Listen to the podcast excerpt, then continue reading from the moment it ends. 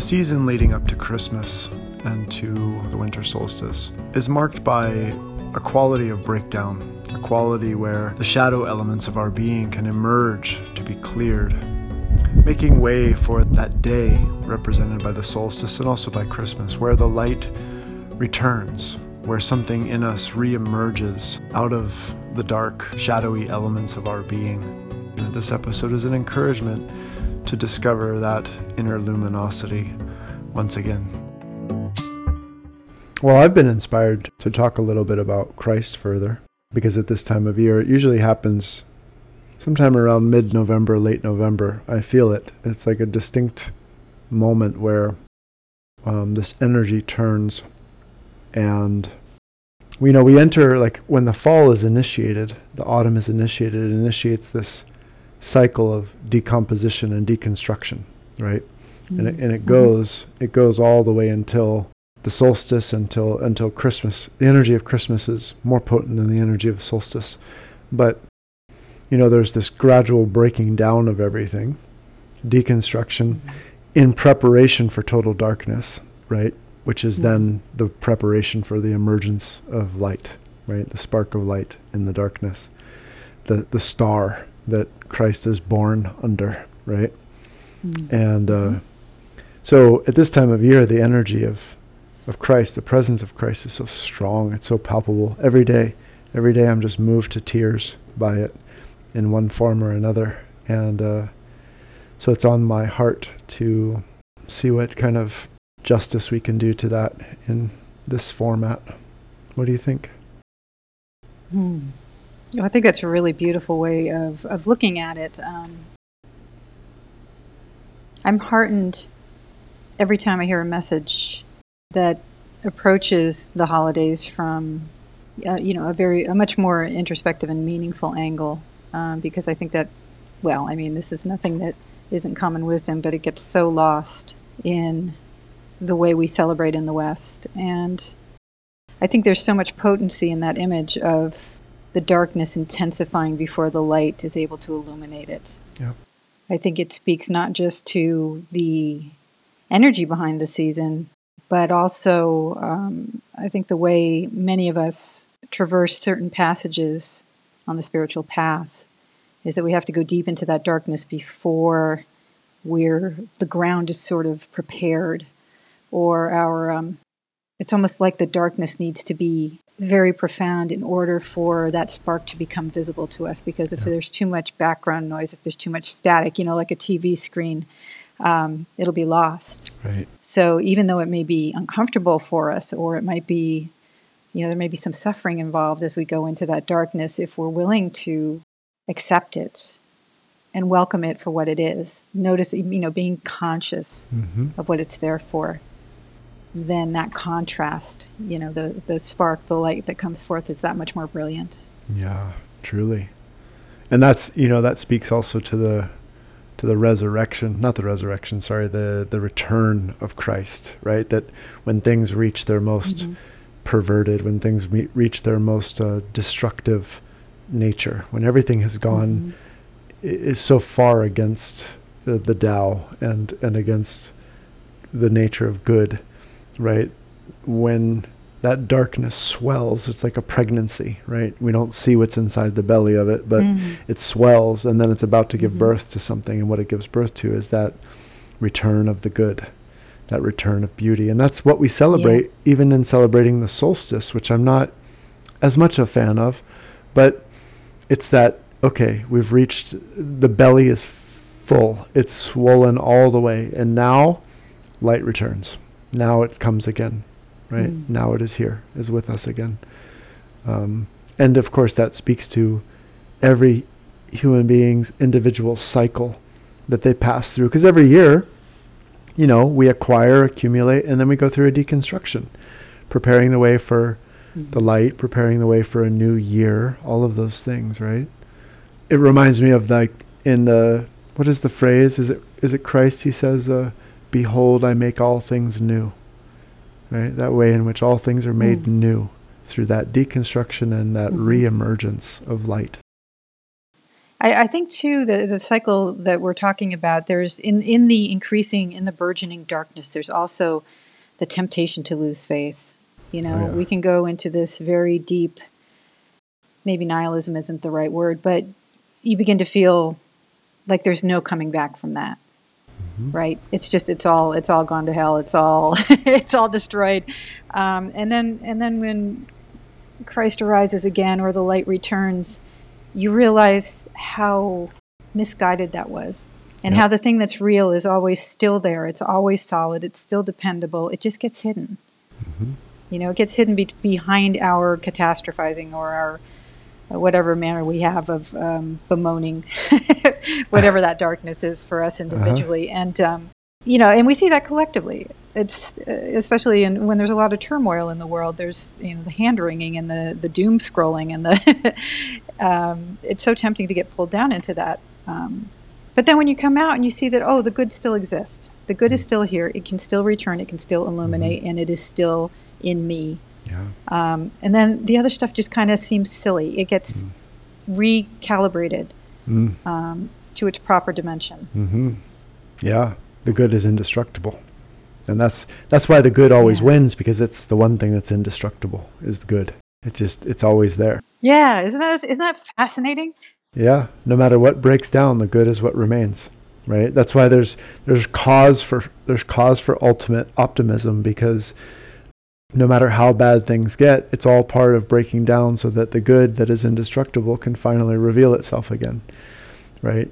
And and we get we get hung up in the process of, of how the deconstruction looks and feels and we forget about the good that is there Right. as the as the uh, eschaton as the final result. I love that word, by the way, burgeoning. Burgeoning. That's a what a great word. Burgeoning burgeoning.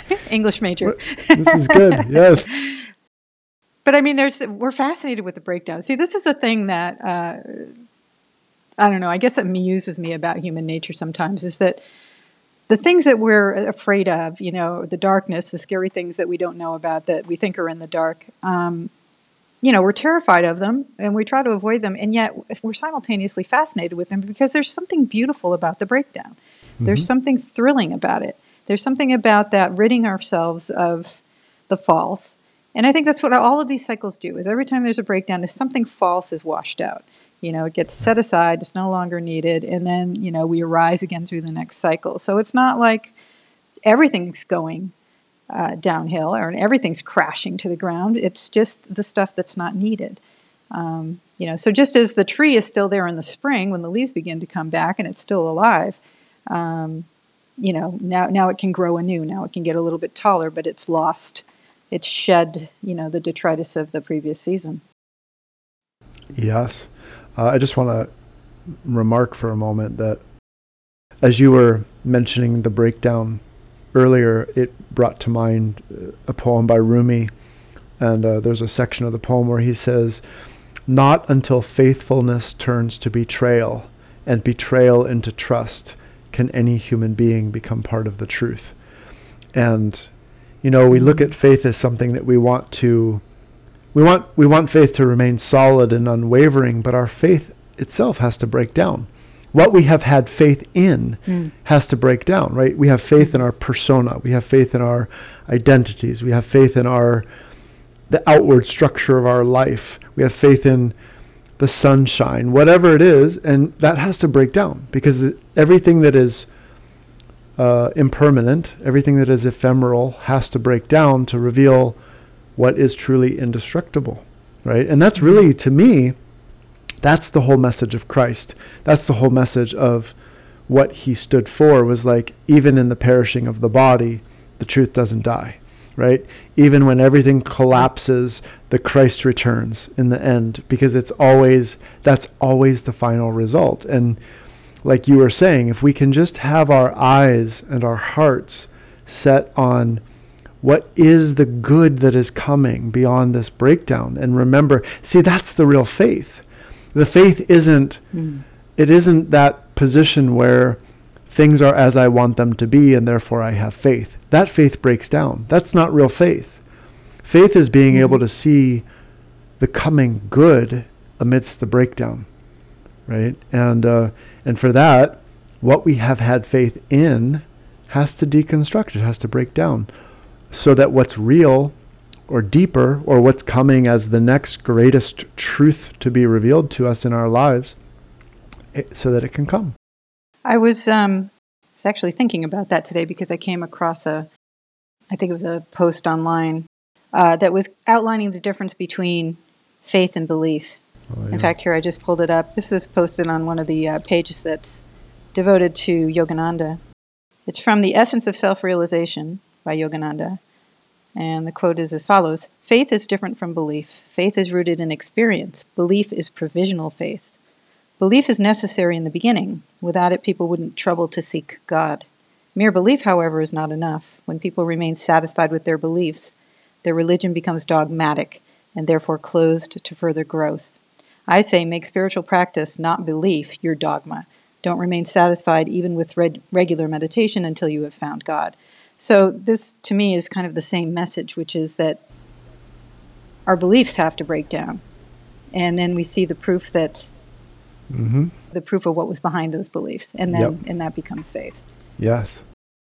You know, when Christ when Christ repeats and says, "Love your God with all your heart and all your soul and all your strength," and he doesn't say with all of the mental structure of your beliefs, right? Right. Right. The heart, the devotional heart that touches faithfulness, it transcends mm-hmm. any belief system, and we should never be satisfied with belief right? Like like Yogananda is saying, belief is only a, a segue. It's only a bridge to the real thing. Never yeah. is it faith. Never.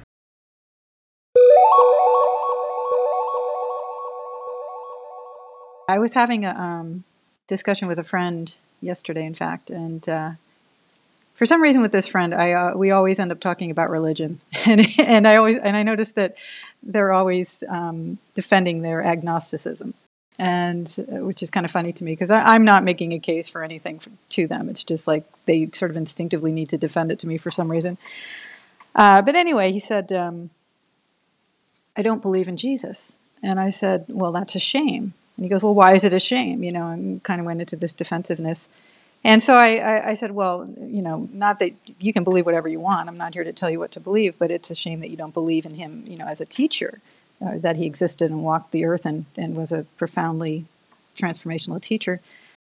He said, "Well, I wanted to believe. He, would fallen in love with somebody once, where um, you know they were Christian, and he was going to convert uh, in order to be with this person. And um, he said, and I asked Jesus to give me a sign, and nothing happened. So I just concluded that none of it was real, and I didn't really know what to do with that because I wanted to sort of like make the case that well you didn't try hard enough or you know but after I thought about it later um, I realized that you know when you're coming from the head and you're demanding like scientific proof for something you're not going to get it because the proof that we receive comes through the heart it comes from the mm-hmm. experiences of, of that love which is something that can't be sort of categorized or pointed to by the yeah. brain it's uh, you know I don't know if any of that makes yep. sense, but if you can pull something out it of does. that to, to flesh out?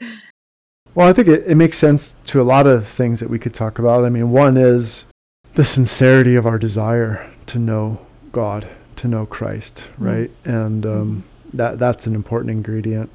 Like you said, to want that from our heart, not our head, because the head, you know, is good, but it's just it's not doesn't have the amplitude of the heart. And um, and I think one of the problems too is I had this discussion one time with someone, and we were talking about okay, consider this. This is one of the ways I like to approach this conversation about believing in Christ, because I'm I'm I'm perfectly content to have a conversation with someone that says, okay, Christ of the Bible is a completely fictional character.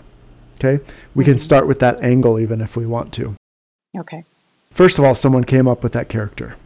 Okay? So it deserves to be said that whoever came up with that character had some kind of extraordinary brilliance taking place inside of them. Whatever that extraordinary brilliance was taking place inside the person who made up the story of Jesus is itself Christ. oh, there you right? go. I like that. Whether you believe in this historical character or not, the brilliance that gave birth to the actual person or the fictional character, it's the same thing, right? Yeah. Furthermore, Everybody in this life is modeling themselves after something. Mm-hmm. Something. You're either looking at social media, or you're looking at magazines, or you're looking at your pals, or you're looking to your parents, or you're looking you're looking somewhere for how to model yourself for how to live this life. And you may not realize you're doing that. You may be doing that very unconsciously. You may be doing that in any number of ways, but you're always, we are always following something. We are always paying attention to something that is informing how we live. So the question I like to ask people is can you imagine a higher, more potent example of what you could model yourself after than the story of Christ in the Bible? Yeah. And if you can imagine a higher, more sophisticated, more powerful way to carry yourself through the world than that, by all means, fucking do it. Mm. But I can't. I haven't found a higher example through which to model myself than no, that. Everything. I mean, the problem that I find is people who often don't believe in Christ, don't believe in the Bible. They haven't fucking read the Bible. Sorry, I should stop swearing. They haven't okay. read the Bible. They don't actually know what Christ said. All they know is what their distorted religious right. figures or people who called themselves Christian who actually aren't told them. Right, yes. And of course you don't believe in that because neither do I. There's a great, uh, I'll just finish with this. There's a, an Orthodox father, Father Stephen um, Freeman. He says, Tell me the God that you don't believe in because I bet I don't believe in that God either. Yeah. Right? And and that's kind of the thing is that when it comes around to it, the agnostic, the atheist, and the true, truly faithful have a lot more in common than they may realize. Yeah, that's a really good point. And and I liked what you said too about how we have this how did you say it? Desire for faith or desire to explore that that impulse. And and see this is the thing about the friend that I'm describing is I sense that longing. To me that's almost palpable. Mm. I don't think I'm projecting that either. I think there really is a, a sense of confusion that wants to be solved. But there's the, the fear of surrender, the fear of looking silly, of believing in something that's not real, or becoming one of those, you know, mm-hmm. scary, in your face kind of people with the religious stuff. And, um, yeah. and yeah, yeah, that, that would have been a good, um, I'll keep that in mind for next time. That would have been a good angle to take because yeah. Christ, as, as you and I, I think, have come to understand him is nothing like the caricature that's presented sometimes, or or the uh, distorted practices that some people invoke in his name. Mm. Yeah. Well, there again, you see you see the difference between what belief produces and what faith produces. Yes. Entirely yes. different results. And e- and even in the midst of church, I mean, I, I know true Christians and I know false ones. And mm-hmm. the, one of the significant differences is the difference between those who are faithful and those who are believers. It's a huge difference. Yeah. You know, faith faith produces knowing, not belief. Belief doesn't produce knowing. It produces more believing. And belief doesn't have heart, it doesn't have charge, it doesn't have spirit behind it. Faith does. Yeah. Belief is very much of the ego because it it's almost gives you license to um, satisfy the ego in ways that are not born of knowing, that are not coming from the wisdom of, of a committed practice and the experience of grace and love and those things. Mm-hmm. You touched on something important there. One of the things that belief does is it alleviates the anxiety of not knowing. And so yes. that's why you see people become fundamentalist or rigid or dogmatic, is because it gives a person a false position of certainty. Exactly. Yeah. And and that feels secure. Yeah, you know, that's why people cling to things sometimes or they choose an orientation sometimes because it as you said, it alleviates that sense of not knowing, that sense of yeah. being lost. Um, but that's all the darkness that we're talking about uh, that needs to be dispelled, that needs to be break, broken down in the course of discovering what the true light is. Mm-hmm. I like the way you just brought that around again. Yep. Right. Yeah. Belief has to break down. False constructs have to break down. And that's what is eventually, if we're earnest in our desire for what's true, what's real, that's what we want. We want disillusionment. We want our illusions to be deconstructed so that what we have is real. And even even a person who just wants to be authentic, an authentic human being wants that. They don't want to live a lie. Nobody want nobody sincere wants to live a lie. We want truth. We want veracity. We want to to live a life of, of genuineness and authenticity and anybody who wants that wants the illusory, the false, the persona, the facade to be undone. That's why Rumi can say, Do not seek for love, seek only the boundaries you've built against it, seek only the facade, seek only the barrier, seek only the false, seek to deconstruct that. That's it. The love will reveal itself. That's beautiful.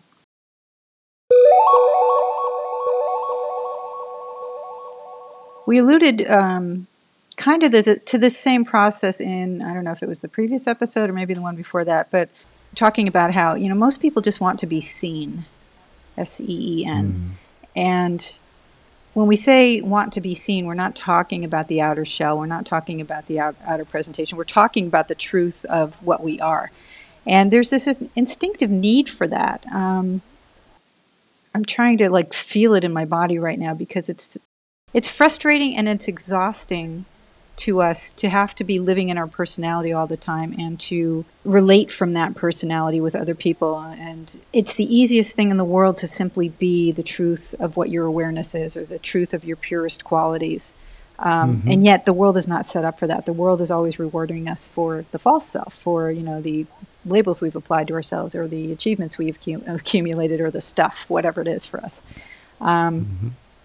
So the truth that we're seeking is not just the truth of um, our perception of what's available to us, you know, what the world, what our reality is. We're also seeking this inner acknowledgement of the truth of our own divinity. Well, yes, right. You are the light of the world, Christ says, right? And if you mm-hmm. deep, deep down know that you are the light of the world, but you've never been recognized in that way. You've never been seen that way because your parents mm-hmm. couldn't and your teachers couldn't and your friends couldn't and your whomever. You know, maybe you were lucky and you had a person or two in your life who could see you for the beauty and goodness that exists in you, right? And by those people we feel so met, so touched, so yeah. deeply impacted, right?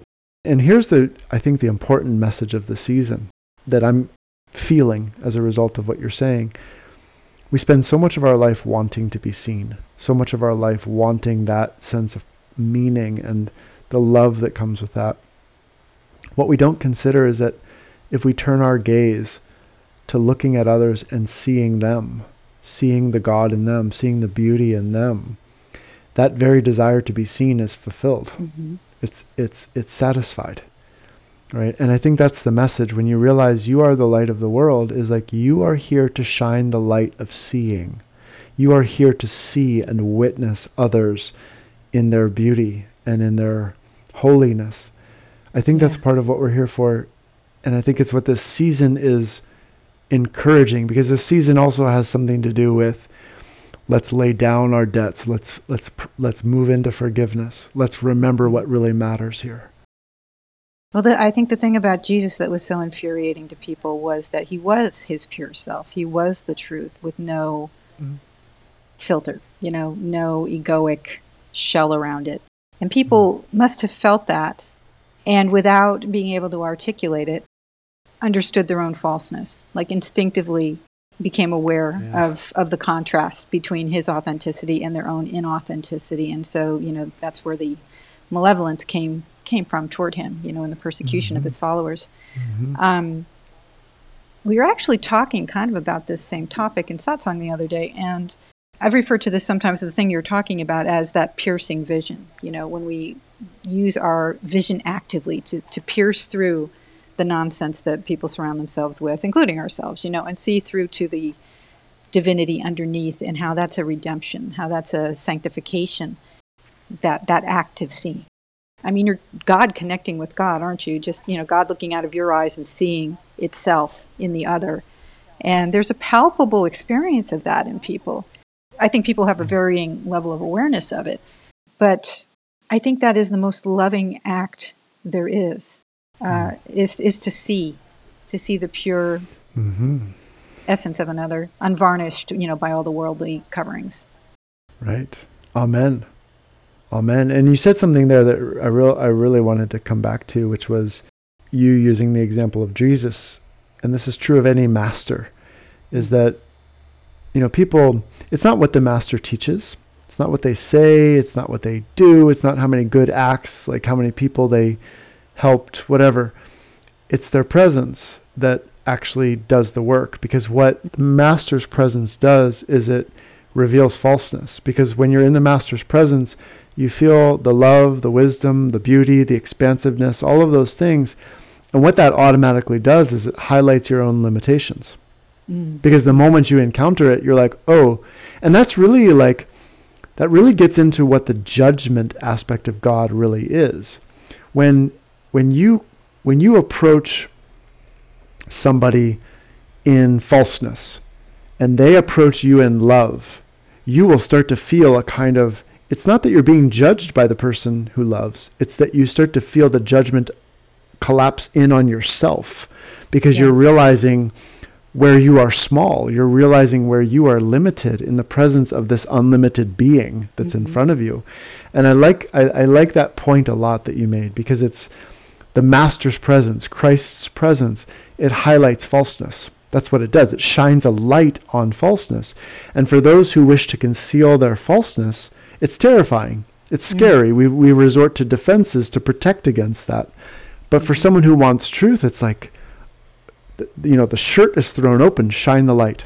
Yes. Shine the light. Mm-hmm. Right? I, am exposed. I've, I've been reading a lot of stories about uh, Ram Dass's guru, Baba Neem Karoli, uh, lately. And there are so many examples of him having that kind of an effect on people, where his love was so pure and so intense that you know, people would just collapse into sobbing in front of him. And I think it was that very process that you're describing here, where the ego just could not stay intact in the presence of that pure love. You know, it just crumbled. Everything mm-hmm. fell. You know, just like a suit of armor collapsing to the yep. ground, crashing down, and um, yep. and people were transformed yep. in, in moments. And um, I, I, encourage anybody who's interested in such things to, to read stories about him because I've been reading about him for a couple of years now, and um, I, I actually kind of consider him one of my gurus at this point because I can feel the love coming out of the pages when I read people's accounts of their interactions with him, even after his uh, Mahasamadhi, which was in 1973. But, uh, but I mean, it doesn't have to be a dead saint that we're talking about either. There's, um, you know, living teachers that can have that same effect as well. So, yeah, it's like I remember Gangaji speaking of her experiences with Papaji and saying, you know, in spending time with him, she could see all the places in which she was she wasn't as big as he was. She wasn't she was limited in ways he wasn't. She was bound mm-hmm. in ways he was free and mm-hmm. and you get that contrast and then you see what's possible. Right? You see what's possible in another human being that way and that's what the I mean literally the word guru means remover of darkness, yeah. right? So that's the purpose of the master, the guru, is to to to create that contrast that removes and deconstructs the darkness, right? Or the density. I then maybe density is a better word. And well, and you see how unnecessary it is. I mean, this is the fascinating thing too. Is it doesn't have to be a threatening thing. I mean, if you're if you're able to kind of get out of your own way and turn around and look at all of the unnecessary baggage you've applied to yourself or you've been carrying around or operating through, however, whatever words you want to use. Um, it's actually kind of amusing. It's like, here I am, this pure being, right? And I felt the need to gild the lily with, with all of this stuff, you know, all these beliefs I hold about myself, mm-hmm. or, you know, to dishonor myself with self betrayal and malicious self talk, that kind of thing. And, you know, all the while I contained this same essence that's freely flowing over in this person. It's inspirational for sure. Yeah. And I think too when we meet that, it's we, we suddenly realize, okay, that that exists in me. That yeah. potential's in me. Mm-hmm. I can I can I can embody that, right? That's that's there in me. That's a big shift. I yeah. remember that exact point in my journey when it suddenly dawned on me that oh, oh, there's I'm not just this thing I always thought I was you know I, because i had bought into the yeah. whole you know i think everybody does you know we've just bought into this whole idea of how i fit into society and all these limiting notions about myself and it turned out all of that was nonsense I mean, it's it's thrilling, it's intimidating because now suddenly it's a huge responsibility too. But when that light comes on, I mean, what a great metaphor! The whole world changes. That's really incredible, and it's incredible too how how deep the darkness or how deep the density is, how intent we human beings can be on the false, on, on remaining false, when every beautiful possibility exists yeah. within what's true. You know, it's sad it's sad. I, I mean, I think that to me like is what touches me so deeply about the season leading up to Christmas is love got killed. Mm. Love died. Love was rejected. It was put to death. And we do that in our own lives all the time. We put love to death all the time. We crucify it a hundred times a day in favor of falseness, in favor of hate, in favor of resentment, in favor of greed you know, all the mm-hmm. things that, all the passions of our ego. And I think we have to really let that in, as I see it. We really have to let in that we crucify love. We crucify the truth in us all the time. Yeah. And uh, forgive them for they know not what they do. That's us. forgive me.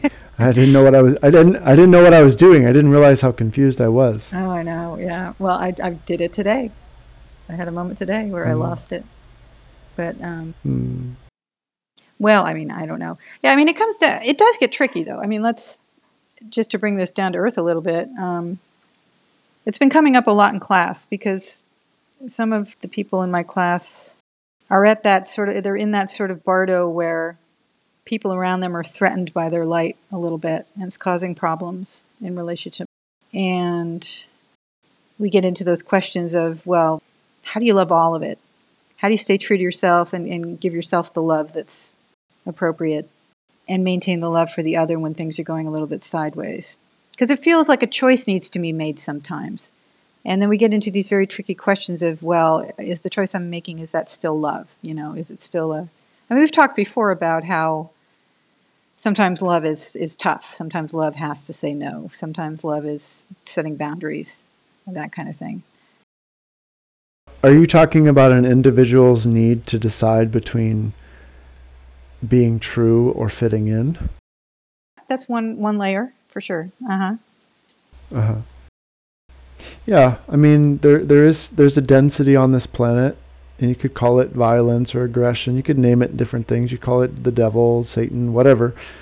You can call it whatever you want, eh, but it's a density that that hates truth. That hates love there, there's a resistance to it. And um, as we step into that, we shouldn't expect everyone to love us, like us, adore us. We should expect it to be hard because in a place where the level of consciousness is dense and cynical and uh, doubting and harsh, aggressive, especially in the United States and, and, and in mm. certain places too.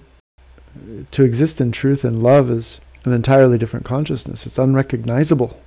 You know, it's like walking into a foreign land and speaking English. It's unrecognizable. And, and I think that from what I can tell, what most people are wanting, and certainly, you know, everyone goes through this, is we want a way to fit in. We want a way to be of the earth with others and uh, to feel connected to others. But the more, the more that we desire truth, it's not that it disconnects us from others, it, it, it connects us deeply to others, but it connects us at a different level. I think I'm talking about the old "you can't serve two masters" idea again, because um, mm. that's what it feels like. What you're saying exactly is that you want to maintain connection with people in a familiar way, um, because that's what they recognize, right? And so it feels like more it's yeah. more mutual that way. Yeah. But yeah. there's a point where that has to be understood for what it is which is a false level of yep. connection. Yeah. Yeah, most most of the uh, me, much of the spiritual work I do with individuals begins with the the the question begins with a how, and the how is usually some form of teach me how to be enlightened and maintain my life as I know it. Right. and right. it's like, nope, can't be done. Can't be done. You cannot live your life as you know it and be truthful and be real and be awake. It, it can't be done. Your whole life is going to have to change. And that means, so at each juncture of that, at each crossroads, there's going to be a question of like, what do you really want? What do you really Yeah. desire? Are you willing to let this thing deconstruct in your desire for truth? And it can be anything. And it's not that it's not that everything has to deconstruct. It's that we've got to be willing for everything to deconstruct. Uh, because that it's that it's in that willingness that there's a total desire for for what's real. Um, and along the way, that will put us into we will meet crossroads where our relationships come into question, our philosophies come into question, our reference points, our fixations, our viewpoints, all of it, our whole worldly orientation is going to come into question at some point or other. You know, when you just said the word willingness, I got an image of freshly tilled ground, like a field. That the willingness is actually kind of softening us up so that something new can be planted there. Well, yes. Maybe it's obvious, but um, No, I, sorry, I was delighting in your. I was delighting in that you're you're speaking one of Christ's parables now. am I really? Um, I don't know. yeah, about the think- about the seed that falls the, the seed that falls on good soil. Oh, maybe you're right. Yeah, maybe that's where I got that. But I was just kind of sort of pondering to myself whether that that tilling of the field. I mean, it just makes us available to grace. Like until that Yes. Until that willingness makes us pliable or makes us permeable, the truth can't quite find its way in. Maybe. Well, I mean, it's there, but it's it's not perceived by us, or it's not Yeah. like the opportunity has yet to be seized. I love that. Yes. That's the choosing. That's where mm. God can never be in violation of your free will because it would cease to be God. And mm. and mm-hmm. Your free will is your choice to say yes, to be available to the grace. And that's the real question. The question isn't does grace exist or not? It's are you available to it? Yes. I love the way mm-hmm. you've you've laid that. I love what, the way you've said that. Are you permeable? Are you available? Are you willing? Are you good soil for that rain to fall on? Mm-hmm. Right. That's the whole question. That's the whole question. That's and just look how different that question is from the faith-based questions when they're centered around belief. It's like, Mhm. are you available? Right? Which means to some degree like are you humble? Because your Yeah. heart open and humble and ready for something more than what you already know. Right, right. Is your mind willing to stand down long enough to entertain new possibilities too? Yes. Stand down. I like that. You know, the mind stand down. I like that. Yeah. Stand down, mind. That's good. that's really good. Yeah. Exactly. And that's, you know, that's why Christ can say the meek shall inherit the earth because it's it's meekness. It's it's not meek as in small and puny and weak, but meek as in open, available, humble, vulnerable, permeable. That's meekness. That's the inherit. That's that's where God is inherited. Yeah, nothing to prove. Right. And, and it just underscores the idea that we've talked about before that the, the power is in the standing down. The power is in the willingness and the, um, the the willingness to be vulnerable. Yep. It takes more power and courage to open yourself vulnerably than it does to stand in some inflated position and say, mm, "Here, here I am." Worship me, it does. the ego says. Right. Right. I love too, even even regarding that question of belief. You know, there's a moment between Yogananda and his guru. Maybe you've alluded to this before, where his guru is suggesting he wear some uh, amulets, astrological amulets. Mhm. And Yogananda says to his guru, he says, "I don't, I don't believe in any of that." He said, "Well, if this world, if this world depended on what you believed in, it would be a sad world indeed." Right? and I think there's something, there's something very beautiful being spoken there in the sense that, you know, if this, if the wholeness of life is confined to what you believe, it is a very, very small world. That echoes the uh, anecdote you've told about your own teacher a number of times uh, when he said, "There's no room in the world for you," Yeah.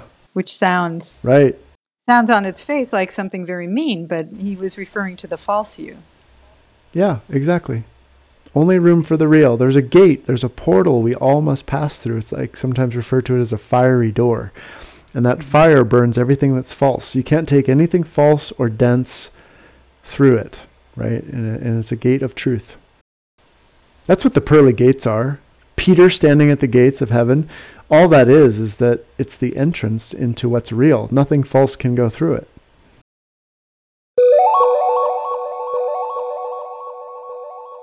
What just came to mind, speaking of gates, is enter by the narrow gate, for the gate is wide and the way is easy that leads to destruction, and those who enter by it are many. For the gate is narrow and the way is hard that leads to life, and those who find it are few. I mean, I think he's, in calling it hard, he's, what he's doing is he's, it's not hard. Jesus knows it's not hard. He's, he also says, My yoke is easy and my burden light, right? He knows it's not hard. What he's mm-hmm. saying is, you have to really want it. You have to mm-hmm. really be willing. You have to humble yourself, yeah. right? And, and that is hard on the ego. And then, you know, if there was any doubt about what the what the goal of this whole path is, Christ lays it out pretty well in the example of his life. It's like this is not about ego glorification. This is about total sacrifice of self, total loss of self. I was thinking about the anecdote about the camel in the eye of the needle, and um, mm, yeah, which is kind of the same idea that you know it's easier for a camel to pass through the eye of a needle than for a rich man to enter the kingdom of heaven, because mm-hmm. a rich man is someone who's in love with their riches or someone who's attached to their wealth. That might mm-hmm. be in the form of an ego, or that might mm-hmm. compose the majority of their egoic identification. So until you can lose that you're not going through that narrow passage. And the, and the richness can be one's own beliefs and ideas, concepts, mm-hmm. like all the things that one is hoarding. Yeah. I, I love that. That's what this season is doing to us. And, and that's even true like from a Chinese medicine perspective. The the metal element is about the breakdown and it's the condensing of everything. It's like everything's entering into its smaller form. Everything is decomposing. There's something precious. I'll say more about that because I'm, I'm not familiar with this. Well, the, the season following the earth element, which extends into usually like late September, mm-hmm. early October, when things are very dry and such, then as the leaves fall and everything, we enter into the, the period of the cycle that's related to metal so think of like the the condensing of everything, right? Everything flowers and opens in the spring, and in the fall, and in the fall, it all condenses and decomposes and caves in, right? Oh, I see. Yeah. Which is the yin element, right? As everything's turning in. Mm-hmm. Um, but in that, there's also a fortification that's happening, right? Things take a like the leaf becomes smaller, it condenses, the minerals return into a more condensed form, if you will. So more concentrated, more potent. Right. And it's also the season of grief. So it's the time where all that has been held is is to be processed and re- and relinquished, right? In favor of everything's being let go of so that the light can return. I'm reminded of an experience I had, um, probably the most powerful spiritual experience I've had, um, where I was shown, I was shown that death is not what we think it to be. Hmm. And I saw what was beyond it.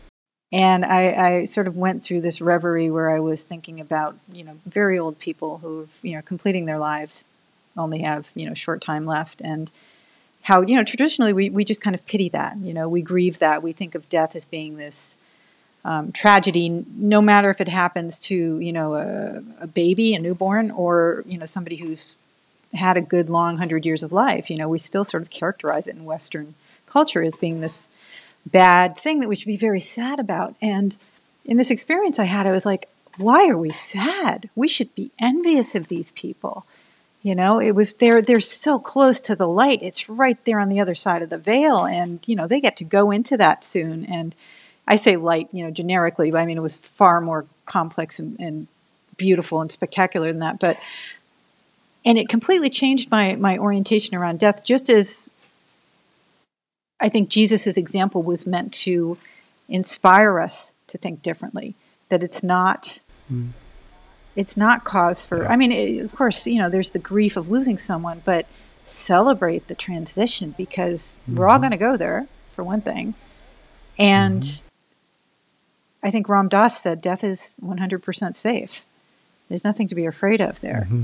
It's it's Mm-hmm. bliss on the other side. And um, anyway, um, so as we're you know just to bring that around to what we started with, as this season gets darker and we're going into grief and concentrated, you know, sort of this profound involution.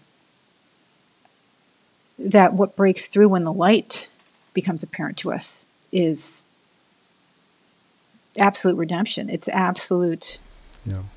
return to brilliance. And there's and there's joy. There's such joy in that that it completely will wash out the darkness. Yes. Well, there it is. You put it well. You encapsulated the whole, the whole essence of it, which is, yep, the redemption that's coming, the redeeming love, the redeeming force of the all, and its magnificent love. Yeah. I love that. hmm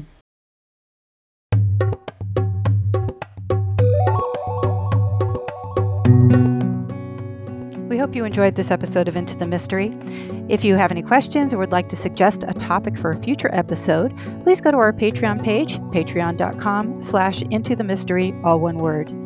There you'll also find details on how you can support our work, as well as join us for our monthly live event, a transmission, guided meditation, and spiritual chat led by Adi. We hope to hear from you. Thanks again for listening.